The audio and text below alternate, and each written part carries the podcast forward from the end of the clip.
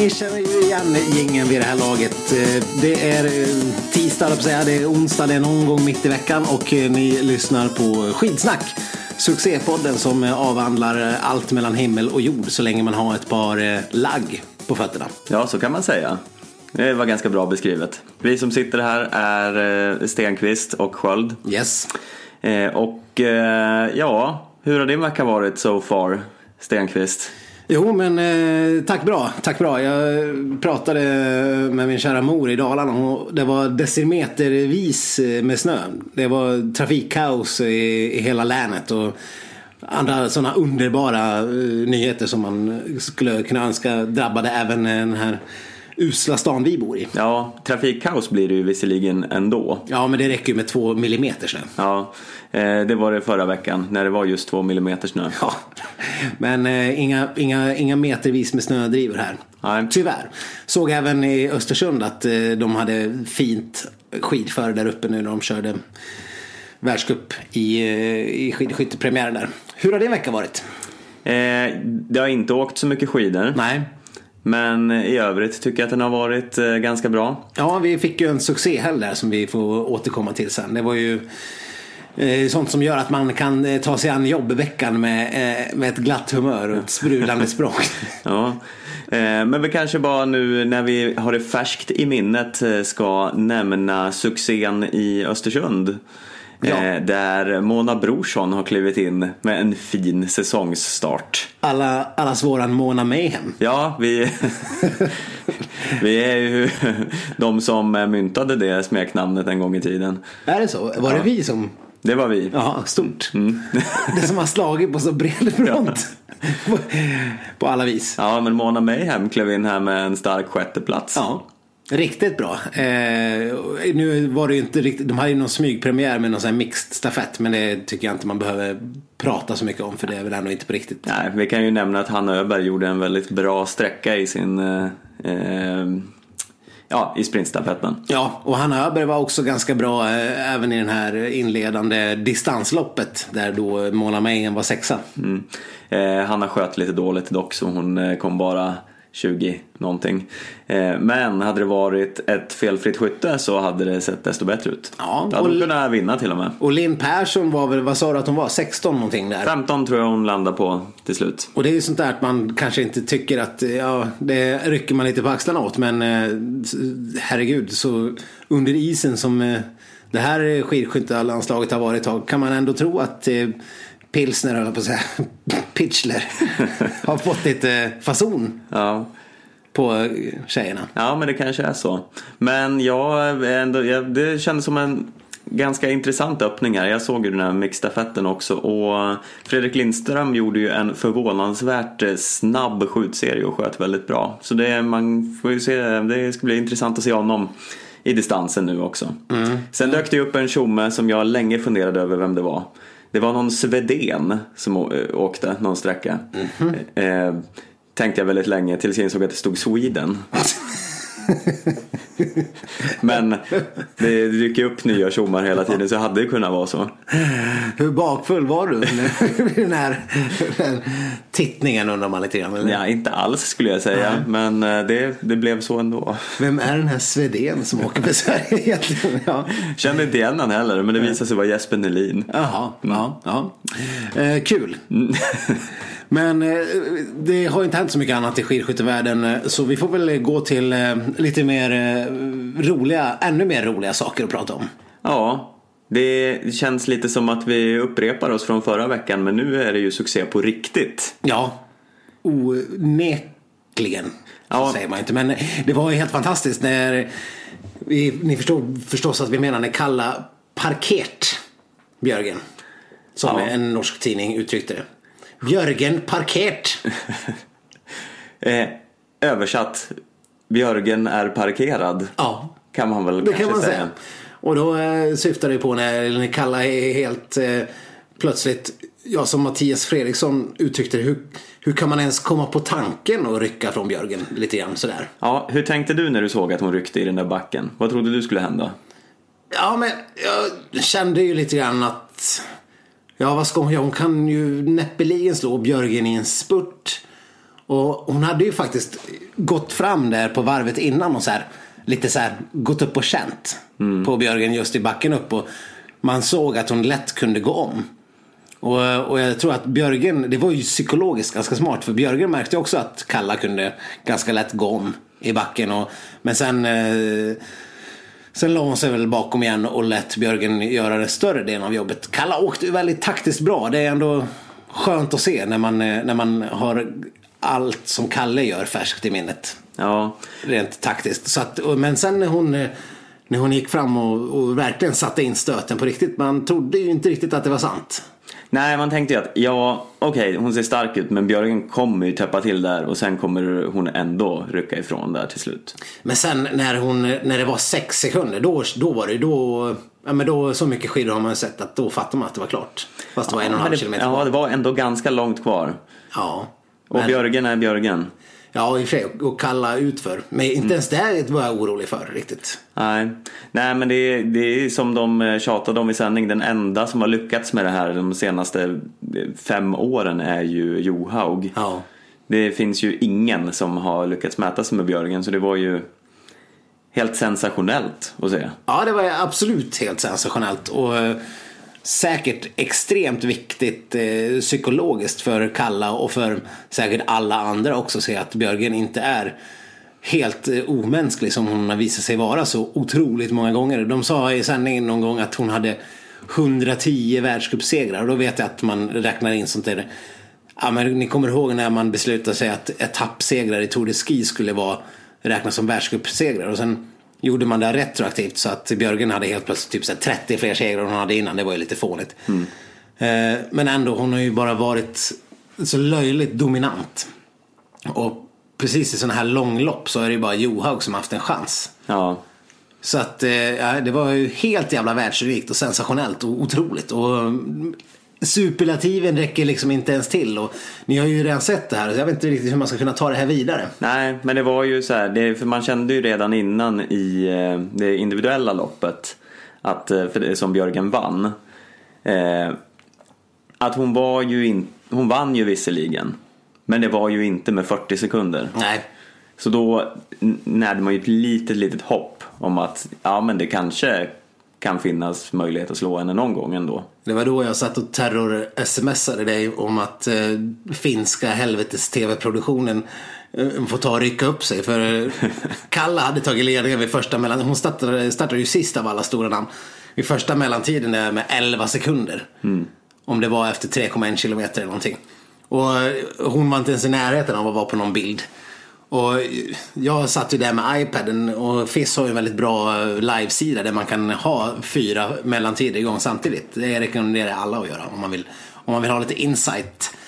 För det är ju sånt som Jakob och Anders sitter och kollar på och kan ha lite koll och sådär. Så de, de vet att det har hänt något bra så de kan liksom ladda inför det när det ska visas i bild eller så. Ja, det enda nackdelen där är att man blir lite spoilad i själva sändningen när man sitter och kollar. den där live-pluppen ligger ju 4, 5, 10 sekunder före sändningen.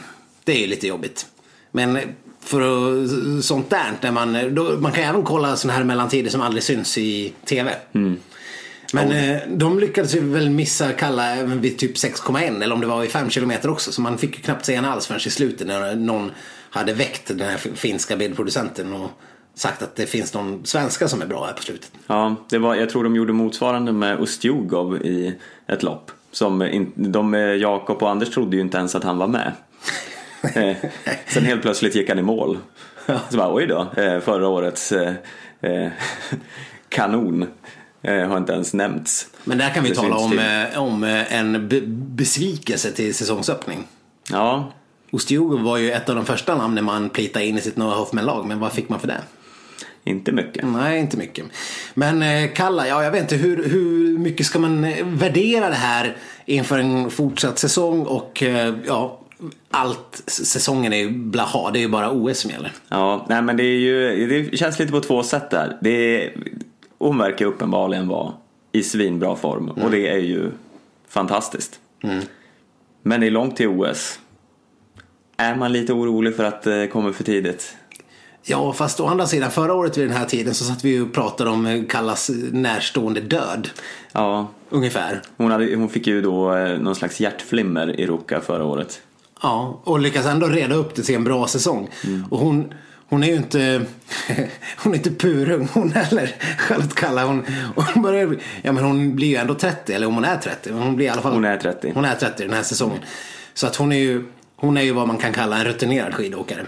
Ja. Eh, Hon är till och med passerar den här prime-toppen man brukar ha där vid 28 års ålder någonstans.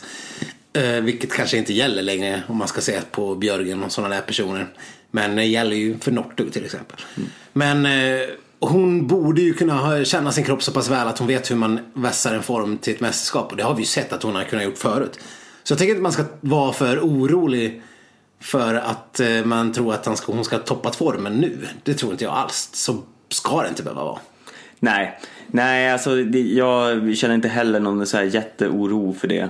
Eh, det. Det är mest, eh, det, jag tycker det känns fantastiskt kul att gå in i den här säsongen på det här sättet med eh, en tro på att det kan vara möjligt att bräcka Norge. Sen är det ju trist att det inte är något kort fristilslopp i OS. Det hade ju varit mumma. Men eh, nu är ju det i, i klassisk stil.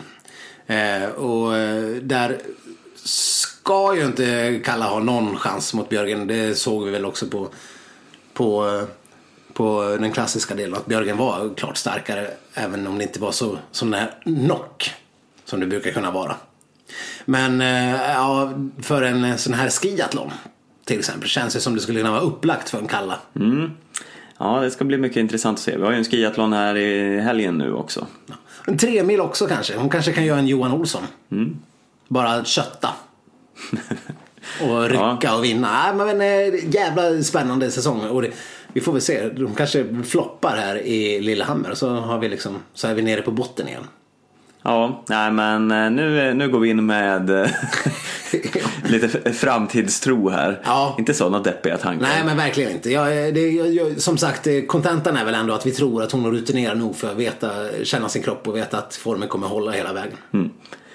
Och vi räknar även kanske med att herrarna kommer tillbaka lite för vi har ju rätt ut sanningen om varför det gick som det gick för eh, de eh, svenska herrarna. Lyssna här. Ja, ska han leva ut i hundrade år. Ett fallet lever för Mackan. Han lever! Hurra! Hurra! Hurra! Hurra! Hurra! Så! Hurra! har Jens garnerat en tårta och jag garnerat en. Och eh, vi får väl gissa. De är eh, Tandkräm på båda. precis... Är det skala Ja, det var eh, skönsång. Eller? Ja, det, det var jättefint. Det var eh, från eh, Marcus Hellners födelsedagskalas. Eh, dagen innan upplösningen där av eh, världscupshelgen. Precis, han fyllde ju 32. 32 där på lördagen. Och eh, firades med tårta och eh, skönsång och eh, hurrarop och allt möjligt. Och, men det var något speciellt med den där tårtan. Ja, som ni hörde här i slutet så eh, berättades det ju att eh, de hade garnerats de här tårtorna av Jens Burman och eh, berättaren som vi inte riktigt har utrett vem det är. Ni kan väl, ni som lyssnar som kanske har bättre koll, för det, vi kunde inte riktigt eh, komma fram till vem i, i landslaget det är som, som pratar. Ja, det kan ju vara någon vallare eller sådär också. Precis. Någon, eh, någon som heter så här Porroma som alla vallare heter. Eller, eller någon, eh, någon annan i teamet. Men eh, berätta gärna vem det är för att vi är ganska nyfikna. Vi satt och försökte lyssna om och om igen men vi kom inte fram till det. Nej, men hur som helst. De har alltså garnerat de här tårtorna med tandkräm. Grattis Marcus med tandkräm. Ja. Och det här vet ju alla som någon gång har fått en uppläxning som liten att eh, tandkräm blir man ju dålig i magen om man sväljer. Precis, det sa väl redan flårtanten där någon gång. Ja, ja flårtanten eh, vet jag inte riktigt. Det var nog lite innan min tid Var kanske. det- var det Innan din tid. Det var väl bara att i Söderhamn hade man inte råd med Vadå, flårtanter. hade, hade du flårtant? Ja, ja. Nej. Jo!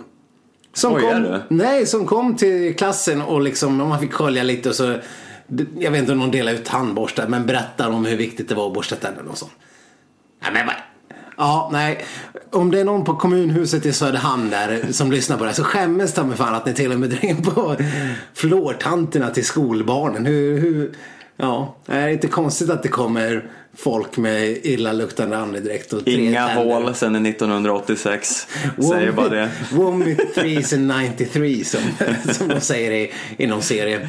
Ja, Ja, men hur som helst. Det här med att garnera tårta med tandkräm. det har du lärt mig att man inte gör trots att du inte hade flårtand. Ja, det, det har jag nu gjort. Och eh, det är ju Det klart. tror jag var den första flårtanden sa till oss.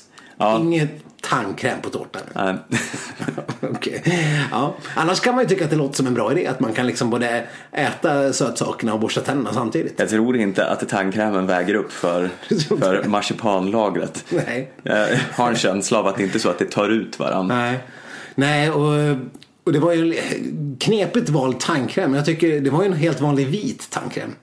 Jag tycker att om man ändå ska hitta någon, någon festlig tandkräm för att garnera en tårta så kan man väl ta en sån där trefärgad Pepsodent-aktig tandkräm som är lite så här självlysande blå och röd. En sån här triple action. Precis. Men inte, inte en vanlig vit. Men det, det känns ju lite grann kanske som det ligger i stil med längdskidåkare att ha en helt vanlig tråkig Ja, vit men och tandkräm. sen det, det, ja, definitivt. Och sen kanske de har gått ner i Och hotellobbyn och handlat någon sån där, eh, Du, du tror inte de har med sig tandkräm ute på vadå? ja, det, någon kan, jo, de kanske borde ha med sig tandkräm. Men då eh, shoppas det nog i någon stor pack. Ja, och det var ingen sån här vit med så här whitening kristaller som liksom blänker på något sätt. Utan det var en, det var en sån här jättevanlig tråkig vit som ser ut som den här tandpasta eller vad man kallar det. Ja. Ja, jätte, jättetråkig och smälter ju in i tårtan på ett eh, eh, horribelt sätt. Ja, oavsett Ja. var tandkrämen kommer ifrån så måste ju det här vara anledningen till att de flunkade ur så totalt. Ja, det var ju ingen eh, sprakande eh, uppvisning av herrarna på själva, själva jaktstarten där. Nej, Kalle Alvarsson hade ju gjort en eh, fin insats där med en tredje plats. Fjärde. Han låg väl fyra inför jaktstarten. Ja, men eh, på eh, första ja, loppet. Ja, ja. Eh, och, eh, men sen, sen hände det inte så mycket och de var ju dåliga i magen såklart. Ja. ja. ja. Det, blir man ju när man Jag menar hur förklarar vi annars Jens Burmans eh, 40 någonting plats? Nej, nej, nej, herregud. Och Hellner, han, och han var ju han, var ju, han såg ju bra ut ett tag. Han tog ju in så här 40 sekunder. Han var ju en och en halv minut efter men tog ju fatt hur mycket som helst. Men sen började ju magåkommorna komma Mm. Ja, krypande. det liksom började krampa lite. Ja. I, Och Kalle var ju också lite lurig för han, han var ju med och var med i tätgruppen och sen, sen försvann han bara. Mm. Var det ett snabbt pitstop bland gr- granröskorna där tror jag. det kan ha varit så.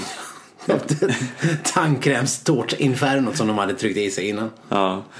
Eh, Men eh, ja, det alla kan göra misstag. Vi hoppas att eh, ingen fyller år till helgen.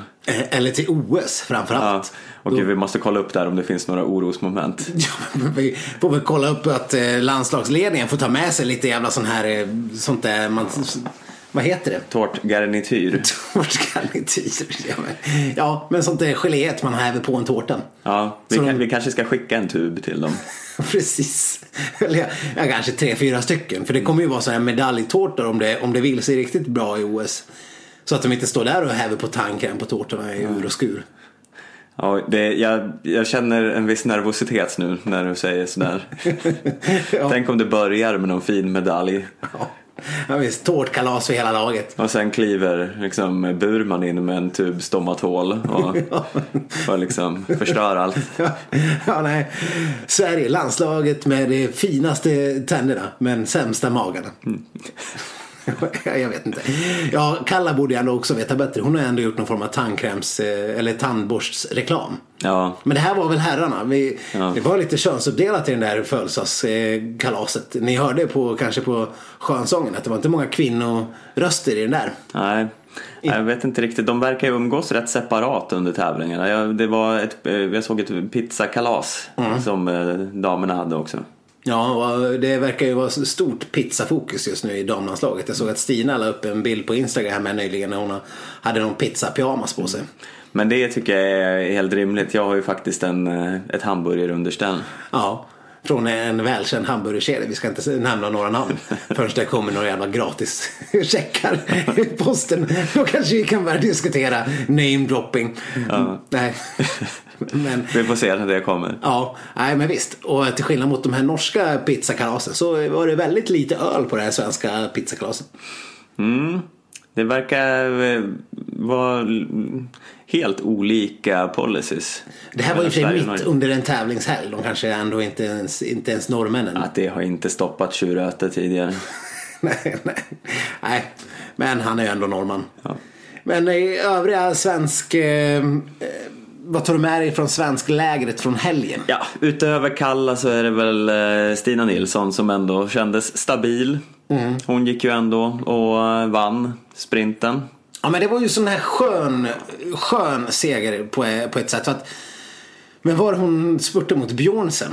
Ja, Sadie Björnsen som eh, lite sensationellt blev tvåa. Ja och det var ju efter den norska megasmörebommen. Ja. När, ja vilka var det som vallade bort sig inför Björgen, Falla, Östberg, Östberg. Weng, Weng. alla liksom. Alla missade själva kvartsfinalen. De hade, vad hade de? Svensson och Hashem var typ de enda norskorna. Och då gick ju Stina och lyckas ja, men, kriga sig verkligen till en vinst. Och det var så skönt. Det var en sån oimponerande seger att den blev så mycket mer imponerande. Ja, Förstår du hur jag menar? ja jag förstår precis. Eh, man, man såg ju att hon inte var liksom i något slag. Ja. Men hon hade ändå eh, allt under kontroll hela tiden i alla delar. Ja men tillräckligt mycket pannben. Hon stod ju liksom och, och, och körde benspark där på upploppet. Vilket man inte riktigt ser i världseliten sådär. Eh, Björnsen stod ju och och, och staka järnet och Stina hade väl inte, hon hade inte kraften att staka riktigt så hon fick köra benspark och ändå lyckas eh, kriga sig fram som etta. Sen hade hon en skön eh, intervju där på slutet också där hon sa att hon var ganska glad över att hon inte var i så bra form. Hon ville inte efter jaktstarten att hon kände att äh, men jag var glad att det inte gick något bra. och det är ju det är också en attityd man kan ha. Och, och det är väl kanske skillnaden då mellan Kalla och Stina. Att Stina kanske inte har den här rutinen för att kunna vara, känna att man ska vara toppad en hel säsong eller veta hur man slipar. Hon, hon, hon, hon, hon blir liksom lättad över att hon inte är i form på något Ja. vis. Ja, men lite så. Eh, och, men det är väl bra då att de, eh, de väljer två helt olika vägar. Om det vi ser nu är eh, en taktisk triumf helt enkelt. Precis. Ja, det blir intressant att se Stina eh, i Lillehammer om hon kommer sopa banan där när kanske norr, norska vallateamet har fått lite smörj i dubbel bemärkelse. Som, som kanske sätter fart på skivorna där också. Så att, eh, otroligt spännande att se om eh, Stina kommer vara lika, om hon vinner igen. Ja, Det är liksom lite grann det man förväntar sig när, när Stina eh, åker sprint, att hon ska vinna. Och det är ju förra säsongen så vann hon väl allt som hon inte eh, gick i kull i liksom. ja, men ungefär. Men en annan sak som bara måste nämnas eh, från den här helgen det är ju Charlotte Kallas segerintervju. För hon, eh, hon var ju så extremt glad. Och det förstår man ju efter en sån här eh, eh, premiär. Men grejen var att Kalla brukar ju vanligtvis få intervjuas lite som ett barn. Att här, ställa öppna frågor. För det, det kommer liksom inte jättemycket tillbaka. Men nu var det som att hon bara hon kunde inte sluta prata. Hon bara liksom fortsatt, fortsatte att mala på eh, om lite vad som helst. Eh, och sen klev Björgen in där i bild och, och så hade de något litet ja, gemensamt Ja, men det var ju redan efter lördagen där när de, eh, när de skulle lägga upp taktiken. Hon skulle bjuda Stina skulle bjuda Kalla på glögg och eh, Björgen skulle snacka upp sig med Kalla. Och var, allt var så gemytligt och härligt. Mm. Men sen på upploppet när, när Kalla vann, hon var ju, hon var ju stört glad redan då. Mm. Hon bara log hela hon. Det var ju fantastiskt att se förstås. Ja, Men eh, ja, det verkar vara en harmonisk Charlotte Kalla i alla fall. ja det, det, man har ju färskt i minnet de här svarta ögonen så det är härligt att se för De här, de här eh, one syllable answers. Ja. Dåligt. Bä. Nej. Ö. Alltså surkalla, det är ju det är ju den värsta kalla. Så nya verbala Kalla, eh, fem äpplen. Kul. Ja, men eftersom vi avhandlar såna här stående ämnen så ska vi väl eh, vända blicken mot, mot vår gode vän Petter Northug. Hur går det för honom? Ja, nej, men det går väl eh, lite halvtaskigt. Kan vi väl eh, säga. Han, eh, Minst var ju, sagt. han var ju rätt besviken. rätt besviken över att han inte fick åka med till Finland. Som vi avhandlade i förra veckans podd. Och, men han stack upp till Gå- Galo, Gålå i Norge och körde eh, någon form av norska kuppen eller var det skandinaviska kuppen? Norge, norsk cup. Norsk cup. Något sånt. Eh, och där åkte han ju ett distanslopp som eh, inte gick så bra. Nej, där var han ungefär en och en halv minut efter Anders Glöschen som vann. Mm.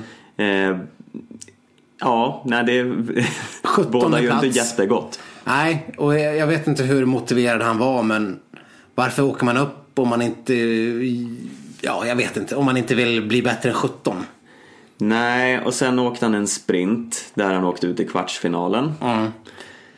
Och det är inte heller så jävla imponerande när det är bara, visst det är ju norskt motstånd så att det är ju förmodligen strax under världselit på allihopa som åker. Jo, absolut. Och Någonstans. som Anders Glöschen är ju också en, eh, en prominent åkare. Men eh, Northug ska ju inte vara en och en halv minut efter om man vill vara i någon slags konkurrenskraft. Nej, och man tror att han ska kunna leverera på, nej var Northug bra på sprint sist?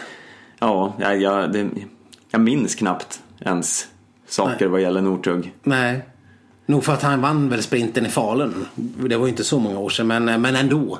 Eh, det här är ju starkt oroväckande som eh, Emil Iversen uttryckte det och som eh, jag också uttrycker det. Det går ju inte att tro att han ska bara helt plötsligt, eftersom hela förra säsongen ser ut precis så här. Och man hade ändå liksom trott att nu, nu kommer han komma tillbaks. Och så är det det här han gör i någon form av norskt motstånd. Men man vill ju bara att han ska överraska en och vara bra i Lillehammer. Eller? Ja. Ja, men faktiskt. Eh, jag tyckte det var lite kul. Eh, norska Nordisk kombination-landslaget hade ju sträckt ut en hand till Petter Northug. och eh, eh, försökt ragga över honom och byta sport. De skulle ge honom en så kallad crash course Ja. i backhoppning. Eh, för eh, i längdspåret eh, tar han igen det, det han missar i backhoppning. Men rätta mig om jag har fel, men Norto kanske är den sista man vill ha i en backhoppningsbacke, eller? De ska väl vara så här pinsmala och, och pyttesmå? Ja, alltså nordisk kombination eh, eh, idrottare, de ser ut som jockeys. Liksom. ja, precis. De är ju super, super, super små. Ja, ja så att jag har lite svårt att se 80, 85 kilo Nortug komma... Fast annars, jag fa- fattar inte riktigt, om det är motvind måste det vara jättedåligt att vara så liten. Ja, fast du, tyngdkraften gör ju sitt. Ja, Tyngdlagen. Än, ändå. Du vill ju att någon ska liksom bäras upp av eventuella vindar. Det är ju lite grann där det handlar om. ja men jag tänker att i någon slags vindläge måste det vara dåligt att vara så liten. Nej. Säger jag som... Det låter nog att du skippade fysiklektionerna här i skolan. Fysik var inte min, mitt starkaste ämne. Nej, det nej. kan jag väl helt eh, gå med på. Ja, jag förstår det. Men nej. Men något slags vindläge. Det kanske aldrig har uppstått. Nej. Men jag säger bara att det här vindläget måste finnas när det är dåligt att vara liten. Ja, ja, jag vet inte. Ja. Ja, jag tror inte det, men kanske. Vi, vi, vi, jag, jag kan inte, osvuret är bäst. Men Mm. Ja. något så här extremt passande Nortug-vindläge kanske. Mm. Men eh, jag, ja, jag tror att hans eh, nordisk kombinationskarriär kommer nog att vara ganska kort. Mm. I så fall. Det blir väl ett hopp och sen, sen, sen är det nog slut. Alltså så är det nog för de flesta som ställer sig in. Ja, fy fan. Alltså bara komma på tanken. Jag har ändå varit i Falun några gånger så här när man var liten eller, och klättrat upp i den där jävla backen halvvägs upp och sitter och äter matsäck eller något. Och kollar ner. Ju, man måste ju vara man måste vara starkt självmordsbenägen om man ska... Ja, alltså man blir ju, man kissar ju på sig bara av tanken på liksom råka ställa sig. Jag får ju så här tvångstankar att jag skulle råka ställa mig på den här backhoppnings... eh, På, på ett par skidor dessutom. Ja, det kanske står ett par redo där och så råkar man halka på dem och, och stå där. Man står där och sen bara, sen tar det fart. Ja, fy fan. Ja, nej. Nej, herregud, vilken mardröm. Eh, Jag vet inte vem i skidvärlden skulle vara bäst lämpad. Nej, nu ska vi inte ens ge oss in i de där. Ja, det här blir en, Det är för en svårt. annan podd. Det är för svårt. Men en som eh, i och för sig ser lite spenslig ut är ju eh, skidvärldens kanske numera okrönte kung. Ja. ja, eh, vi pratar ju givetvis om Johannes Hösflott Kläbo. Ja, fast nu kan man bara säga Kläbo. Ja, till hans mammas stora förtret. Ja, han har ju av, eh, om man ska prata kungatermer, avsagt sig den här eh, Kläbo, eh, Hösflott-namnet. Ja, han har väl kanske inte så mycket tagit bort det som att han inte orkar skriva hela när han skriver autografer. Precis, det var där skon klämde. Det är för jobbigt att skriva autografer och nu får han skriva så mycket autografer. Är Jävla självgott egentligen. Mm. Den här lilla parven. Precis. 21 år och redan för jobbigt med autografskrivandet som skidåkare. Det är ändå fascinerande. Men eh, han, eh, han, var ju, han var ju löjligt bra i helgen. Och han vann ju allt. han vann allt. Och det såg ju ut som att eh, han kommer vinna allt för all framtid. Ja, men det är, här, det är helt sjukt att se honom när han springer upp för en backe. Alltså han springer ju, han åker ju inte skidor. Nej, precis. Är det liksom fusk? Ja, Gör han något som man egentligen inte borde få göra? Ja det, är liksom, det, det ser ju nästan ut så. Ja. Och sen tycker jag att det är liksom helt sjukt hur han som så liten Alltså han ser ju så himla liten ut. Ja. Hur han bara kan eh, kuta ifrån alla de här eh, Ja men normalbyggda personerna. Men han ser, han ser, han- när han åker och som han, som han åker. Han påminner ju om Peter Northug på ett vis för att eh, fast de hade totalt olika taktiker. Eh, Kläbo verkar ju bara vilja gå ifrån och, och dra iväg och, och vinna eh, med så stor marginal som möjligt. Medan Northug mer gjorde en sport av att ligga sist så länge som möjligt. Sen dra ifrån med, med så liten marginal som möjligt mot slutet. Men ändå så att det skulle bli stor marginal när han kom i mål. På något vis. Han ville sätta in rycket i sista stund men ändå vinna överlägset. Vilket han ofta gjorde. Eh, Men eh, lite olika taktiker men exakt samma otroligt imponerande slutresultat. Att de bara, äh, det går inte att slå han. Nej. För eh, som vi pratade om då under En sån som Pellegrino som såg också jävligt stark ut Åtminstone inledningsvis han, han hade ju absolut ingenting Nej. Nej men, han, han såg ju helt knäckt ut ja, men det var ju lite grann som att det var, det var olika det var olika klasser. Att det hade kommit en, en elitåkare i, i I Kalle Anka-cupen I Kalle Anka-cupen, precis, precis så. Och, eh, sen eh, vet jag inte om det var i, var det i finalen där han, ändå, han hade dragit ifrån och sen vann han bara med någon sekund för att eh, vem det nu var som kom tvåa kom ändå i fatt mot slutet och han såg rätt jävla trött ut. Eh, men eh, han hade ju redan avgjort det så han hade väl inte något mer att, att gå för. Det var ju ändå fler lopp. Men ja, är Kläbo nya Northug slutligen?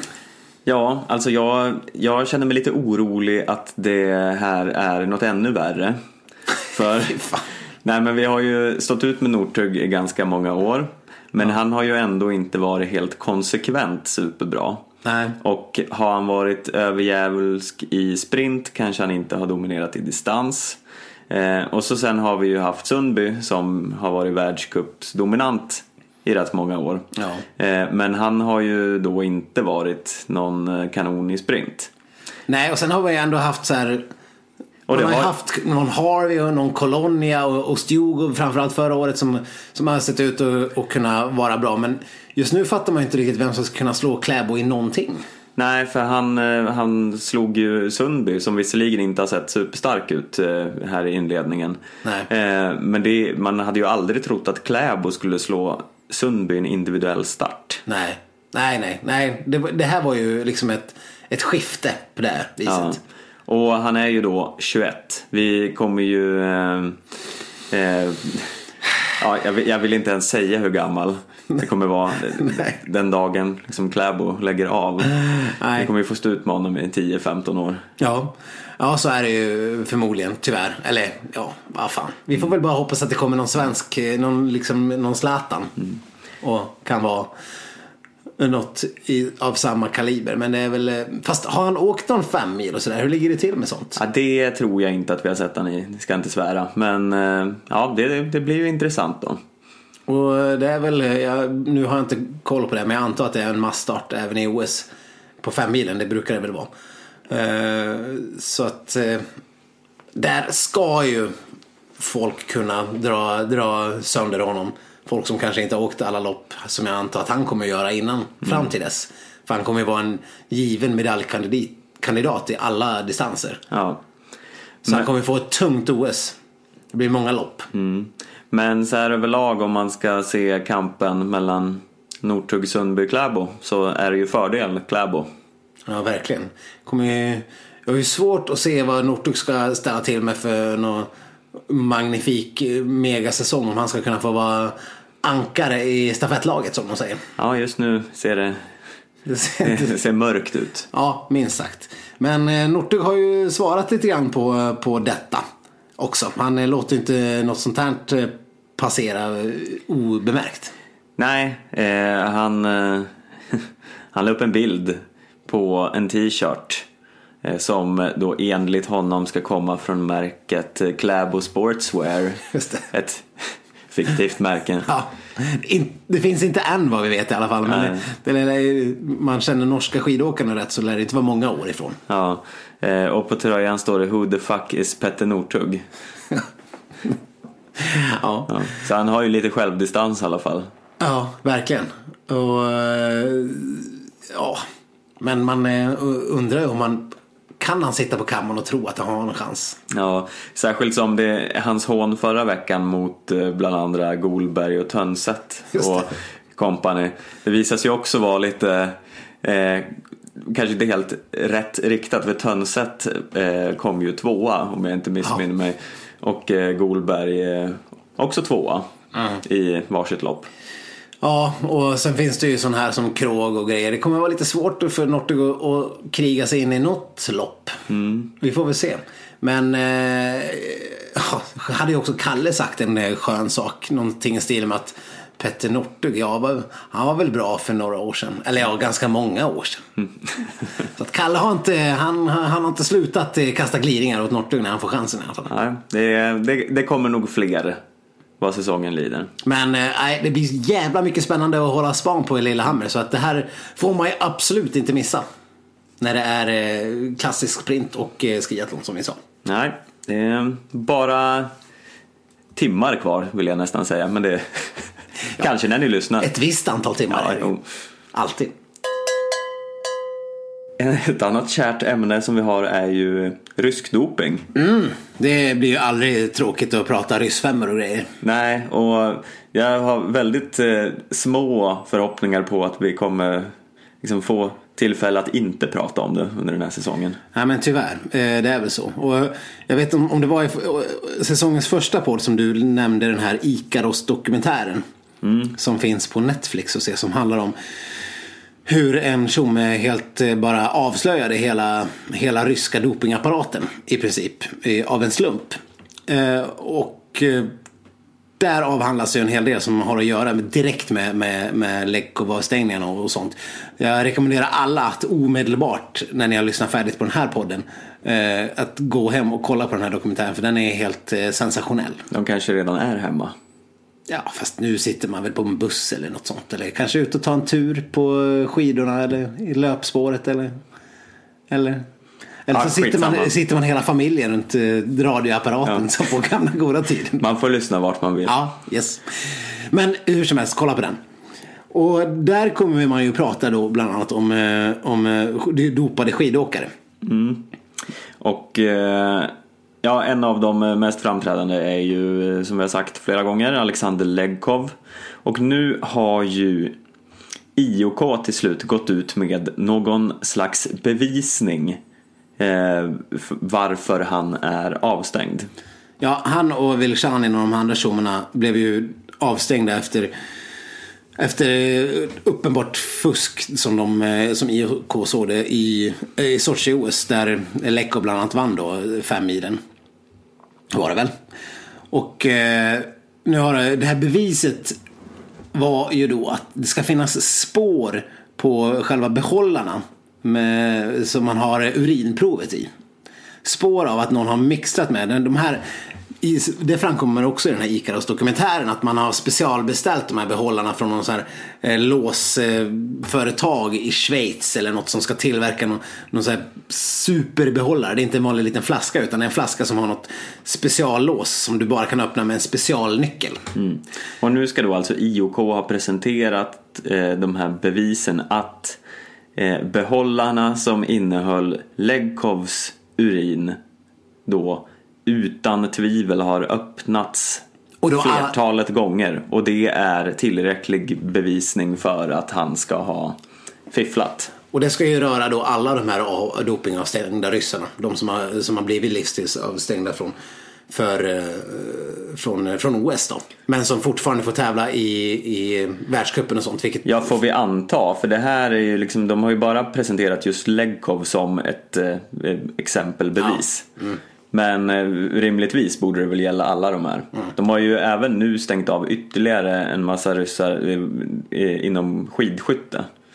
Eh, så jag vet inte hur, liksom vad som sker som är nytt egentligen. Hur kan det komma fler sådana här fall som de Nej, men det kanske, de kanske, ja, om det bara är att de kollar, fortsätter kolla de här flaskorna och sånt, det vet jag inte. Men det vad som har framgått är ju att i själva dopinglabbet som har tagit emot de här flaskorna, där, ska de ju haft den här lönn, lönnuttaget där de har skickat flaskorna. Där på andra sidan lönnuttaget, där ska en, en KGB-agent, eller FSB som de heter nu, tagit flaskorna, gått ut genom nödutgången till dopinghuset, gått in i ett annat hus inte långt därifrån där hela KGB ska haft sitt högkvarter under OS. Alltså sitt OS-högkvarter. Ju, det, är ju liksom Bondfilm det här. Det är här helt- Vi har ju pratat om det här förut men det är ju Bondfilm. Ja, det är totalt liksom världsfrånvänt. Och sen har de kommit tillbaks, då har de på något vis öppnat de här flaskorna. Och eh, skickat tillbaks dem genom det här lilla, lilla hålet i väggen eh, till laboratorietjommen som byter ut urinet mot eh, samma åkares rena urin. Som de har smugglat med sig. Och, och är det så det har gått till, då är det ganska det vore ju otroligt naivt av Lekov att tro att, eller att tro att Lekov och de andra inte skulle veta om det här. Ja, alltså. Det är ju så här. Förresten Alexander, vi behöver rent urin av dig också. Ja. eh, men det är så här, det, det är ju lite luddigt i kanterna. Så här, ja, visst, de kan kanske bevisa att det här har öppnats, det här eh, provet. Det behöver ju nödvändigtvis inte vara så att Legkov själv har någon vetskap om det. Men om det har öppnats så måste det ha öppnats av en anledning. För att han är dopad. Men sen har man ju också själva chefen för dopingslabbet, Vadas dopinglabb i Ryssland. Som säger att de har gjort så här. Ja. Och att de är dopade.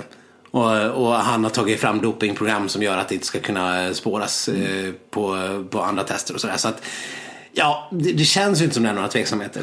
Nej, men ja, frågan är ju mest fortfarande kommer FIS att följa efter IOKs eh, beslut? Och det här eh, måste ju komma ett beslut fan snarast möjligt för det blir ju löjeväckande. Avslutningsvis i podden så ska vi väl eh, prata lite grann om eh, våran Noah Hoffman-liga som man inte kan säga annat än att vi håller på att upprepa förra årets deltagarsuccé. Ja, det får man väl verkligen säga. Och ska, ska vi fortfarande kalla det för Noah Hoffman? Det heter ju faktiskt Faster Skier numera. Ja, ja, ja, ja men precis. Det är lite lättare att säga. Fantasyligan. Fantasyligan. Mm, vi Kan vi kalla det. Vi kan kalla det det. Nej, men vi har i skrivande stund 79 lag med i ligan. Vilket är helt galet. Mm. Eh, så eh, kul att så många av er är med. Och kul att det går så bra. Vi har ju Katarinas team som är uppe i liksom topp i världen här. Topp åtta, hon är åtta i världen. Ja. Eh, inte alls illa pinkat. Hon är, ja, Katarinas team heter laget i alla fall. Mm. Det är ju lite det är kul och kul men det är ju lite tråkigt att eh, det är så många som är före just mig kan jag känna. Ja. jag var, var, efter första helgen så var väl jag på en plats, 32 plats tror jag jag fick det till någonting. Och du var ju inte oceaner mycket bättre. Nej. Nej, det här var ju ingen super eh, succéstart. Nej. Det var ingen kalla start. Nej, verkligen inte. Men det är en lång säsong. Ja, Bollen är rund. ja absolut. Smörebommarna kommer fortsätta komma och slå på eh, intet ont anande ställen. ja. Nej, men vi har ju många återvändare. Vi har Stina Caesarsallad är tillbaka. Ja. Eh, lunghiv, är tillbaka. Team Theos Musher Forever är väl också en gammal klassiker. Många gamla, eh, gamla vänner av skidsnacksligan. Eh, Team Nordic Ski PhD som var en av topp tre förra året. Ja, ligger bra till nu också. Ja, börjat riktigt bra. Men, Men vi har ju några super, eh, super eh, ja, härliga nykomlingar. Jag Ja. fastnade framför allt för Klister Pettersson. Ja, precis. Det, det, det är så göteborgskt och bra som det bara kan bli. Ja, Eh, fantastiskt eh, lagnamn. Vi borde ju haft en intern tävling om, om eh, bästa lagnamn. Astmabussen är ju också en... Eh, var den till och med med förra året? ja kan det ha varit så. Men eh, det som jag fastnade för framförallt var väl Team Half Airs Zone. Eh, det är någon form av spel på Halvarsson. Mm. Vilket jag tyckte var mycket barnsligt roligt. Du, jag Ja. fattade inte den först, nu fattar jag. Den var ju oerhört rolig. ja, jo, det är det jag har försökt säga hela tiden. Half Airs Zone. Ja. Eh, Jörgen Björgen har vi också. Mm. Lunghiv. Lord Nelson. Lord Nelson är Sundbys Tramp Stamp är Ja. också ett eh, mycket Riktigt bra namn. Men som sagt, eh, hittills var ju Klister Pettersson eh, ändå toppbetyg i, i Ja, lagnamn. det är kanske, om det inte dyker upp något nytt lag här kanske kan bli någon form av hederspris. Om någon kliver in och har kör en sån där Klister-Ulf-båge då kanske kan, kanske kan toppa till och med. Men nu, nu är den lite gjord redan. Ja, ja, den, den är diskvalificerad men Klister Ulf Båge var ett fantastiskt Ja, lagnamn annars. Ja, ja verkligen. Eh, sen har vi ju en, vi måste prata lite grann om eh, hashtag Backaviken. Ja, det, det är ju då en tydlig pik mot oss här. Ja. Eh, Vi har, ju, vi har ju inte lagt eh, silkesvantarna på i kritiken mot Wikén. Det har ju varit, vi ska inte tjata ut om den överhuvudtaget. Men eh, när jag såg namnet så blev jag ju genast nyfiken på om Backa Wikén hade tagit ut Wikén. mm, hade hon det, eller han? Eh, hen hade inte tagit ut Wikén. Nej. Eh, eh, vilket, eh, vilket, jag, vilket, jag, vilket jag tyckte lite, lite hyckleri någonstans där ändå. Men eh, samtidigt så kanske han bara hade sett att eh, Wikén inte ens var uttagen. Så det kan ju vara ett ganska smart taktiskt. Men om man verkligen helhjärtat vill backa Wikén så tar man ändå ut Wikén någonstans där. Så vi kommer hålla lite koll här och se om eh, Wikén kommer dyka upp i truppen där. Ja, vad det lider. Jag gillar också namnet Bloddopad av Satan. Ja, Som jag, som jag tycker låter som en låt av, eh, av eh, kristet utseende någonstans där. Eh, mycket, mycket bra och eh, eh, fantasifulla namn. Det är, jag, jag tror Inge Glid är ju en gammal klassiker när det gäller skidåkarnamn. ja. Mycket bra. Eh, Men jag vet inte om man kan ändra namn. Men om ni känner att ni har ett ganska tråkigt namn. Jag har ett väldigt tråkigt namn. Så, så tycker jag att ni kan eh, testa att gå in och ändra. Se om man kan eh, under säsongens eh, Vi kan ju utlysa den tävlingen nu helt enkelt. Bästa lagnamn vinner pris när säsongen är slut. Man får byta hur många gånger man vill, Okej. om det går. Ja, om det går. Men är det lagnamnet som man har då sista helgen som är eh, liksom ens entry? Eller kommer liksom Christer Pettersson alltid vara etta om det inte kommer någon Klister, bättre? Klister Pettersson kan ju inte byta, för det är, Nej. lite svårt. Då. Nej, har, men alla andra som vi har nämnt som är mycket bra namn. De, de kanske ändå kan liksom segla upp när vi, när vi har stött och blött det ett tag. Ja, men det är ju så här, man får ju också känna att man har lite heden i sitt eh, klassiska namn. Om man nu, eller så går man för segern. Ja, ja men Christer Pettersson in the lead. Men med det så eh, ska vi väl, eh, eller ska vi prata någonting om hur man ska resonera inför fortsättningen? Eller får ni räkna ut det själva? Äh, folk kan det här vid det här laget. Jag kommer byta ut massa i alla fall för att eh, den här fiaskostarten måste jag göra någonting. Ja. Eh, ja, det ska jag också göra. Eh, men jag väljer att hålla mina byten för mig själv. Jag vill, jag vill ju klättra i, i listorna här. I, i att säga. Du vill smyga in till toppen. Ja men det är bra, det tänker jag också göra. Men eh, som vanligt, eh, ni kan kontakta oss, ställa frågor, eh, ge oss ris och ros på eh, skidsnack.gmail.com, på Facebook, Instagram, Twitter. Eh, ja, kanske några fler ställen som jag har glömt bort. Eh, så hörs vi igen nästa vecka helt enkelt. Ja, och vi återkommer väl förmodligen eh, tillbaks till någon form av tisdagsutgivning. Vi får se. Man får hålla koll helt enkelt. Det, det är lite, lite halv eh, hajkon tajkon på det där. Men det, ni, ni kommer märka vad det lider. På återhörande. Hej då!